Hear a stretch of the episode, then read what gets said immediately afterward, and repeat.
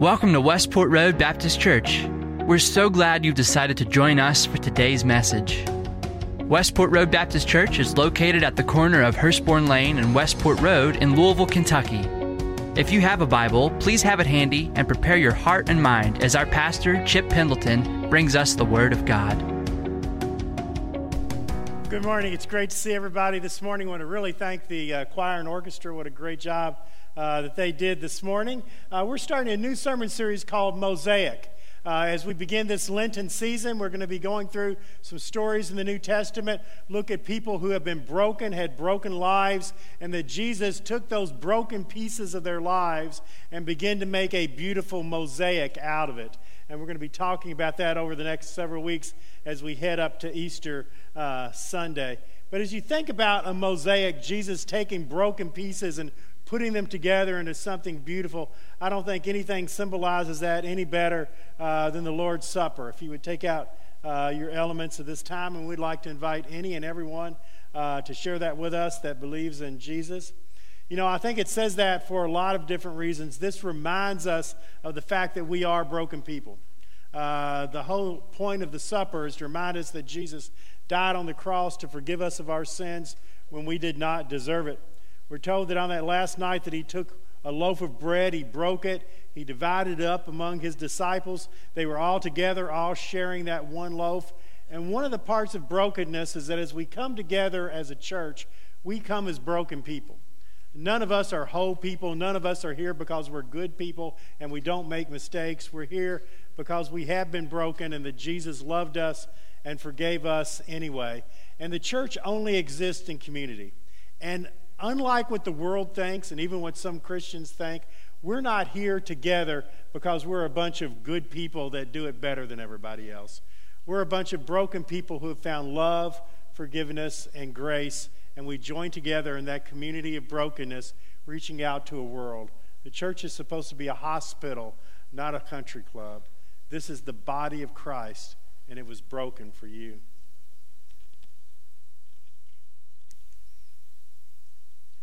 Sometimes, though, it's hard for us to get into community and to be with others because we see our own shortcomings and our own faults. And even if, if other people don't judge us, we still tend to judge ourselves. And that's why, again, this meal is something very special for each and every one of us. Jesus took the cup, he gave it to his disciples, and he told them, This cup is my blood of the New Testament, which was shed for your sins. And it reminds us that Jesus died for our sins and we're together now, forgiven people. This is the blood of Christ shed for your sins.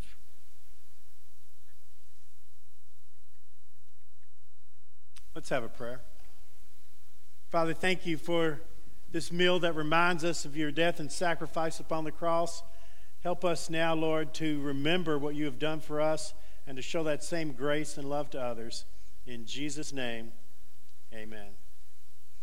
Well, we're going to be over in Matthew. Matthew, how about John? We're going to be over in John chapter 8 today uh, as we get started. John 8, beginning with verse 1.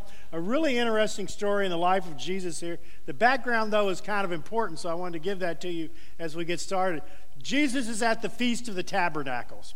Now, the Feast of the Tabernacles was one of the holiest uh, feasts that they had in, in Judaism. It was one of the few times they were told they needed to come to the temple uh, to worship.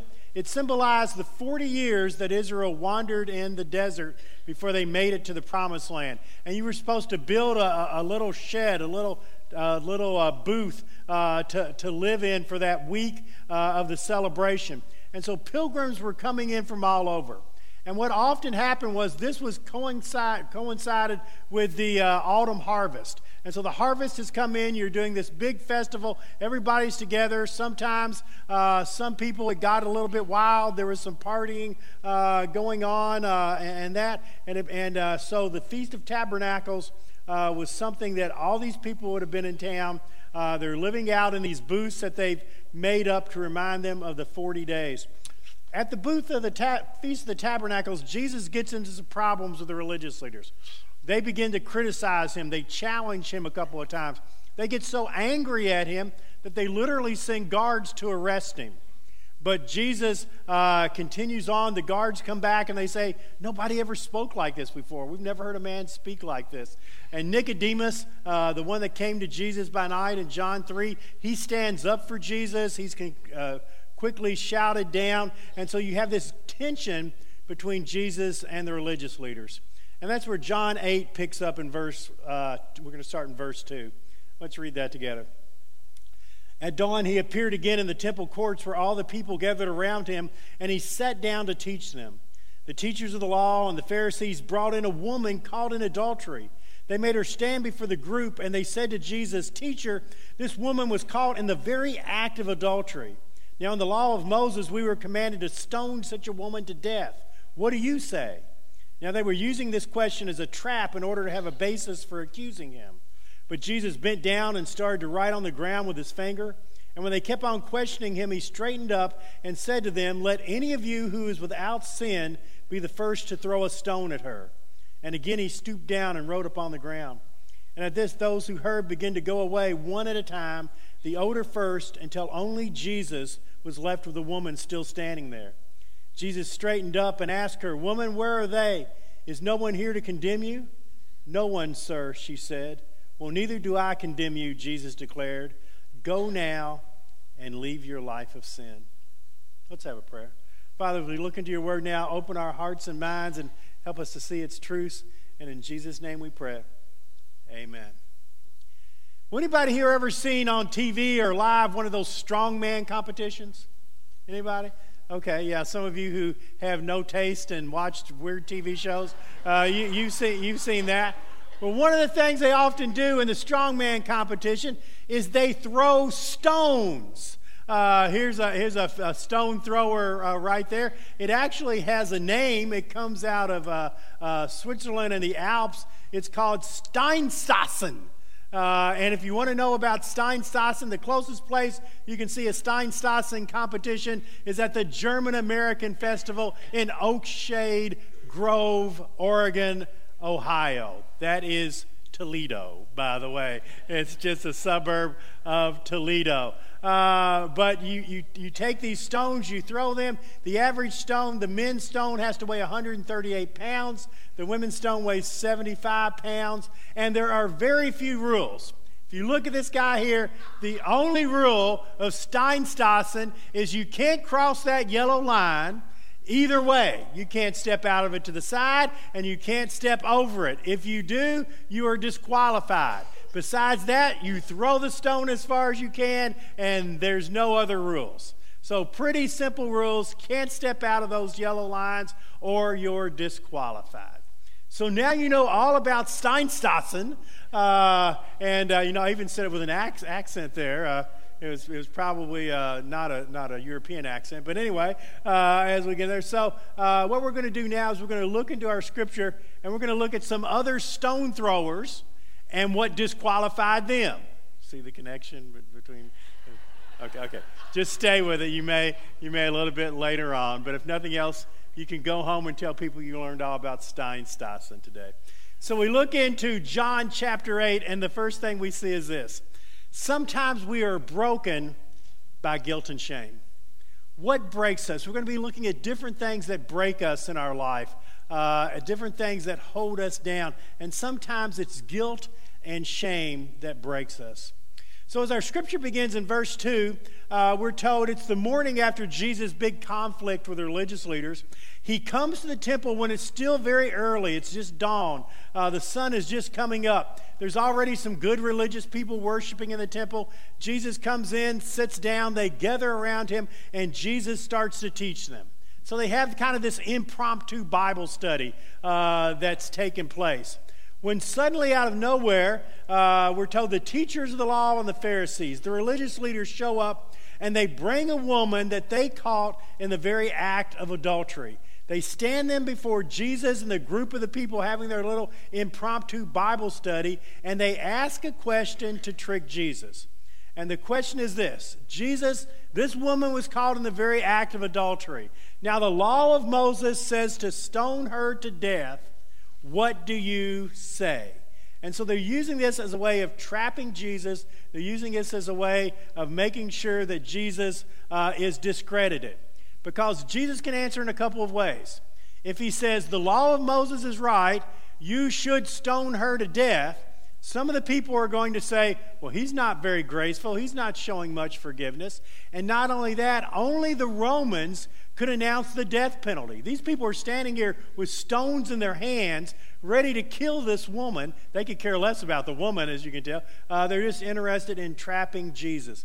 So here they have this woman standing there before Jesus, ready to condemn her, trying to trick Jesus. If Jesus, on the other hand, says, Don't stone her, then they'll say, Oh, so you don't believe in the law of God. You're not following what the law of God says. So they think there's no way that Jesus can get out of this. But the one thing they're not interested in is the woman herself. But can you imagine the shame that she's feeling? She was probably uh, in town for the festival, uh, maybe drinking a little too much, hooked up with some guy, and literally while they are in bed, she gets pulled out by the religious leaders and taken in front of Jesus. But not just taken in front of Jesus in the temple, in front of really good religious people having a Bible study.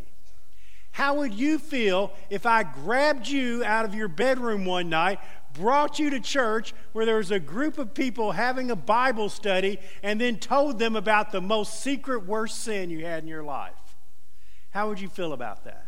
You would be totally embarrassed, totally in shame.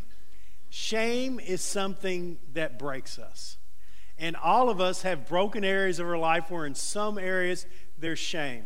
And shame can come upon us from a lot of different ways in a lot of different places.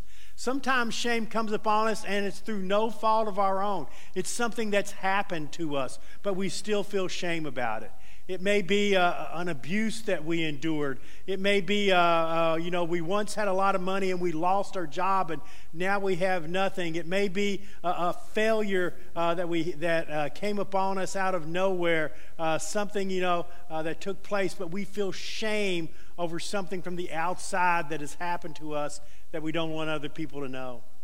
Sometimes we feel shame because of something we've directly did. I've done something wrong or I've done something I'd rather nobody ever know about. It's those secret sins that I want to hide from other people and I'm afraid you might know it. I can never reveal myself totally to you because I'm afraid you might find out the little dirty secrets that I have. And so we feel shame because of something we've literally done. And sometimes we feel shame because of what people put upon us. It's the expectations of others. You're not good enough. You're not pretty enough. You're not smart enough. Uh, you're not talented enough. And because of the expectations that others put upon us and the way they view us, we feel shame in our life. But shame is something that can cause brokenness. This woman here is overcome by shame. She feels like as she is standing before others, I have had my secret sins have now been revealed before everyone, and you can imagine how she's feeling. Unbelievable guilt, unbelievable embarrassment, unbelievable shame. Our scripture goes on, and the next thing that we see is this the world sometimes, sadly, even the church, is quick to condemn us when we fall. So we would think, oh, we're all broken. We all have secret sins. And so it's going to be okay because we're all kind of sharing in this. We just have different areas of brokenness. But the truth of the matter is, when your brokenness is revealed, the world's quick to condemn you and jump on you. And not only that, sometimes even the good people at the church are quick to condemn you and jump all over you. Look down to verse 5 of our scripture passage. Verse 5. In the law of Moses, he commanded us to stone such a woman to death. What do you say? They used this as a question to trap him in order to have a basis for accusing him. But Jesus bent down and started to write on the ground with his finger, and they kept on questioning him. Now, as we said earlier, the religious leaders could care less about the woman. Uh, now, the law of Moses in Leviticus 20:10 and Deuteronomy 22:22 did say that the, that the penalty for adultery was supposed to be stoning to death. It's interesting in both of those passages of Scripture that the one that is directly mentioned is the man. Uh, it, it, does say both, but the man is supposed to be stoned to death. They could care less about the man. They've just got the woman here, and they could care less about her. They're just wanting to trap Jesus. Using this woman as a prop, not caring about her at all. And sometimes the world looks at our brokenness and our sin, and they not only don't care, they have glee in our brokenness, and they want to throw our brokenness back at us because it makes them feel better about our, themselves. Look how bad you are. Look what you've done. Look how bad your sin is. I've never done anything like that before. You could probably pick somebody out of this room right now and we could reveal their brokenness, and you could look at them and shake your head and think, My goodness, I never knew that about them. Uh, you know, I can't believe they did that or thought that or were involved in that. And yet, the truth of the matter is, there isn't a person in this room that doesn't have something that you hope nobody ever finds out about. There, there's something that you've done, something you thought, something you engaged in, those dirty little secrets that we have, and we don't want that brokenness revealed to anyone, but we jump on people when their brokenness is revealed and we feel so superior to them. Mother Teresa said this if you judge people, you have no time to love them. If you judge people, you have no time to love them. And so the truth of the matter is this when you are quick to condemn people, it says more about you than it does about them. It says something about your heart. It says something about your motivation. It says something about the blindness you have in your life towards your own sin that you're so quick to condemn other people. And if you're condemning other people, you can never get around to caring about them and loving them because you're too busy feeling superior to them. And yet we live in a society that's quick to condemn, quick to point out flaws, quick to demand that someone to be, count, be canceled, and quick to be offended and jump at anything that we feel is not appropriate. And yet, in our own lives, we deal with that all the time. Quick to condemn, very slow to show grace. We feel superior. But God didn't send Jesus into the world because we were superior good people. He sent Jesus into the world because we were people that needed love and grace and forgiveness. And that brings us to the third thing we see in our scripture passage. The truth is, we all have our secret sins in our area of brokenness. We all have our secret sins, and we all have some area of brokenness in our life. Now, we're going to go through several areas of brokenness uh, in this sermon series. Today, we're talking about shame and how shame is something we hide from. Shame is something we're embarrassed by, and we don't want people to know what's going on. But we all have different areas of brokenness in our life. We'll be looking at several of them over the next few weeks. Look down to the end of verse 7 to verse 9. So when they kept on questioning him, he straightened up and said to them, Let any of you who is without sin be the first to throw a stone at her. And again he stooped down and wrote on the ground. And at this, those who heard began to go away one at a time, the older ones first, until only Jesus was left. So Jesus is ignoring them. They say, What do you say? The law of Moses says stone her to death. Jesus ignores them, gets down, and begins to write in the sand like a little kid, uh, just doodling in the dirt. Now, you can imagine how angry that made the religious leaders. And very self righteously, they're not going to let him get off that easy. Very self righteously, they, they berate him and they say, What are you doing? We ask you a question. What should happen to this woman? And then Jesus stands up and everything gets quiet. And Jesus very calmly and probably in a very low voice simply says, Let the person here who's never done anything wrong be the first person to throw a stone at her. And then he bends down and begins to doodle in the dirt again. And we're told something amazing began to happen. People started to be convicted because there wasn't a person standing there with that stone in their hand, ready, ready to kill this woman that didn't have a sin in their own life, that didn't have an area of brokenness in their own life. And one at a time, they begin to drop their stones. We're told it started with the older people first. Now, why did it start with the older people first? Well, you could say because they were older and wiser or when you get my age and, and, you, and you are one of the older people, you know it's not because you're older and wiser. You just have more sins that you remember uh, than other people. And so they begin to drop their stones and walk away. And pretty soon, everyone did. Because even when they got down to the younger people, there were things in their life they didn't want people to know about. And they all dropped their stones and they walk away. You see, the truth of the matter is none of us are perfect people.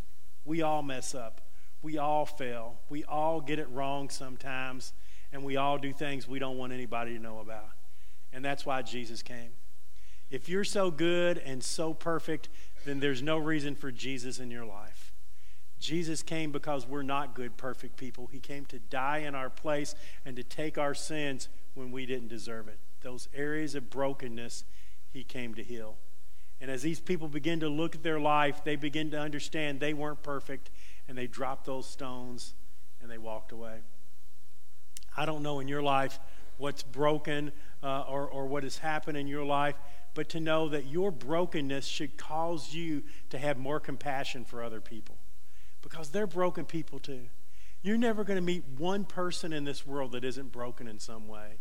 And just because their sin may be different than yours or their shame may be a different shame than you have, it doesn't mean you don't have compassion for them and you understand because of what you're going through yourself. And shame comes from all different kinds of places. For this woman, it was a sex, sexual sin that caused shame. But, sin, but brokenness comes in a lot of different ways. Brokenness may come from an illness in your life, and you feel, I'm never going to be well, I'm never going to be healthy, I'm never going to be the person I used to be, and there's a brokenness that comes from that. It may come from the loss of a loved one, and we grieve that the rest of our lives, and we just can't seem to put it back together. It may come from the end of a relationship or a divorce. It may come from being downsized and losing our job. It may become from something that you've done to hurt another person. It may be a financial thing that you're ashamed of, something that you've done. It may be a way that you you went behind somebody's back and stabbed them in the back, but we all have those areas of brokenness. And that's why we're calling this sermon series Mosaic. If you know what a mosaic is at all, a mosaic is you take a bunch of broken pieces and these are our, our uh, Mexican tiles. Well, you see all these tiles are broken, and you take the broken pieces and then you put them together. And look at the next slide here. You make a beautiful mosaic out of the broken pieces. And that's what God is wanting to do in your life. God is wanting to take those broken pieces and begin to build something beautiful out of them. But here's the catch to it for that to happen, you've got to come face first with your brokenness. You've got to come head to head and say, No, I am hurting here. This is an area of my life uh, that I either feel shame or guilt or, or an area that I'm just hurting in. You know, it doesn't have to be a shame, it can just be a hurt that doesn't heal. But to know that what God wants to do is to take those broken pieces and make something beautiful out of the brokenness of your life. And that brings us to the last thing we see in our scripture passage. Jesus doesn't condemn us, he calls us to a, new, a renewed life. Jesus doesn't condemn us, he calls us to a new, renewed life. So in verse 10 and 11, everyone is gone but the woman. And let's see what happens. Verse 10. Jesus straightened up and asked her, Woman, where are they? Has no one condemned you? No one, sir, she said. Neither do I condemn you, Jesus declared. Go now and leave your life of sin. This is a, an unbelievable passage of Scripture. So Jesus stands up, he looks around. Everybody's gone. Even the people that were with him at the Bible study, they're all gone. The only people there are Jesus and the woman. And here is this woman, utterly embarrassed, still, utterly in shame, not understanding what has happened. Everyone's left. And now this great prophet stands up and looks at her and says, where is everybody? Is there nobody here left to condemn you? And she says, No one, sir. And he says, Well, I don't condemn you either. You see, Jesus didn't come into this world to condemn us. We all know John 3:16, but John 3:17 is just as important. John 3:17 says, "God did not send his son into the world to condemn the world, but that the world through him might be saved. Jesus didn't come to condemn you, He came to save you. He came to take the brokenness and to put it back together. And here was this woman totally embarrassed, totally humiliated, totally shamed. And what Jesus is telling her, I don't condemn you either. I want to take those broken pieces of your life and put you back together. Jesus is not in the condemning business. But here's the thing for us to understand if Jesus wasn't in the condemning business, you don't need to be in the condemning business either. There are a lot of good, better than thou art Christians who need to understand what we have right here. If God didn't send Jesus in the world to condemn it, he probably didn't send you to do it either. Okay? Just a good train of thought you might want to have right there. And so we begin to look, okay, Jesus is telling this woman he doesn't condemn her. There's a difference between condemnation and conviction. And the, the, the, the, difference is really, really important. I've got kind of a, a graph here that shows you some of the differences between condemnation and conviction. But let me tell you some of them. In conviction, you feel like God knows you and knows what's going on and loves you. In condemnation, you want to hide. In conviction, you feel loved. In condemnation, you feel judged. In conviction, you feel redeemed. In condemnation, you feel ashamed. In conviction, you're clear minded. In condemnation, you're confused. In conviction, you're forgiven. In condemnation, you feel guilty. In conviction, you find peace. In condemnation, you find that you are anxious.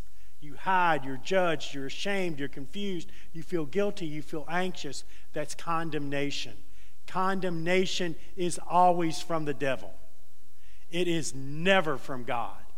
If you are feeling condemned here right now, it is from the devil. God wants to convict you. Go back and look at that last verse again, that verse 11. The woman says, No one, sir, she said. Then neither do I condemn you, Jesus declared. Go now and leave your life of sin. Jesus didn't just say, Hey, great, I don't condemn you. Go back to the party, have a good time. That's not what he's saying. He says, I want to take your broken pieces and make something beautiful from it, but it requires repentance. It requires you saying, I'm not going to live this way anymore. What he told to the woman is, I don't condemn you. Now start putting your life back together with my help. Go and leave your life of sin. Repentance always means taking a step towards God and stopping the things that you were doing. So Jesus just doesn't say, Oh, don't worry about it, go on your way. He says, I'm not condemning you. I want you to be convicted and live a different life now. Live a higher life, live a better life. Let me take the brokenness and begin to put it back together. There are two main things that come from this. Either if you are a person right now that are looking down on others and thinking you're better than them, then you need to understand that you have the same brokenness in your life and you need to be more compassionate. If you're here today and there is brokenness in your life, then you need to know God loves you. He wants to put it together. He has a better life plan for you. He doesn't want you to just go back to your old life. He wants to renew you to a new life and take the broken pieces and make something beautiful out of it. Read a story this week about a young lady by the name of Monica Zuniga Bailey. Uh, she was an outgoing, confident college student. Uh, felt like she had a, a great future ahead. Nothing was ever going to stop her. And then when she was 20 years old in college at a party, she was giving a date rape drug, uh, passed out, and was raped. And she said that she went into an unbelievable depression. And even though this was something that had happened to her, not something that she chose, she felt unbelievable shame and she felt like I'm never going to be whole. Nobody's ever going to want me if they know that this happened to me. And she began to go out and, and live wilder than she ever had before, just dating uh, people she knew she shouldn't be dating. And she said her life just kept spiraling out of control, and she just felt unbelievable shame, unbelievable guilt over something that she hadn't done, but over something that had happened to her. She'd believed in God her whole life and wondered why God had let something like this happen to her. And finally, uh, as she was trying to figure out what can I do, she decided to get back in church. Joined a, uh, joined a little women's Bible study group with girls her age. And, and as they, they went through it after about two or three months, the leader one night said, You know, we all know each other superficially, but do we really know each other? And she said, I want to wonder if somebody here just wants to share who you really are. So uh, Monica said there were 10 or 12 people that were in that Bible study group, and she said she thought, okay, I'm just going to tell them. And she said she went through and she told the whole story, and she never looked up. She just stared at the ground and cried and told her whole story and the guilt and the shame that she felt and, and, and, how she could never be whole or put her life together again. And she said, then she looked up and waited to be condemned. And she said, that group of good Christian ladies were sitting there, and every one of them were in tears. And one of the other ladies told the same story and said, hey, that same thing happened to me. Another person said, you know what? It could have happened to me, but somebody came in and was able to get me out of that situation. And then everybody in the room started sharing stories of their own brokenness in different areas of their life. And she said, and when that was over, she knew that God was with her. And her whole life began to change. She got into some, some, some therapy with the help of her friends that were there. Uh, she began to put her life back together. Today, she's married to to a, strong Christian man. They just had a baby. Uh, there's a picture of Monica and her husband and her baby right there. And Monica has started uh, an organization uh, called We Are Unveiled. And it is about hearing women's stories and helping God put, those, uh, put that brokenness back together through the power and the grace of Jesus Christ. And so she's working with women throughout the country, hearing their stories of brokenness and helping them find Jesus and to put it back together. Shame is one of the things that breaks us, it's one of the things that holds us down. But God wants to take those broken pieces of your shame build something beautiful about it. Let's have a prayer. Father, some of the things that we've talked about and read today are not easy to hear sometimes. Stories of brokenness are never easy. And yet, Father, we find in the brokenness your love, your grace, and your healing. For this woman that was taken in adultery, Lord, you took the shame and the embarrassment and the humiliation and you gave her a new life. Lord, for people in this room now, I pray that you could begin to heal the brokenness that is there. In Jesus' name, amen. We hope you enjoyed today's lesson and that it spoke to you. If you have prayer needs or want more information about us, we invite you to stop by our website, mywrbc.org, and click on Contact. Please use the word podcast in the subject line. You can also find us on Facebook, Twitter, and Instagram, keyword MyWRBC. At Westport Road Baptist Church, we love God and love people. Please join us for Sunday morning service at either 9:30 a.m. or 11 a.m. We also have Sunday school for all ages during both service times. Thanks again for listening, and join us next week for another message from God's Word.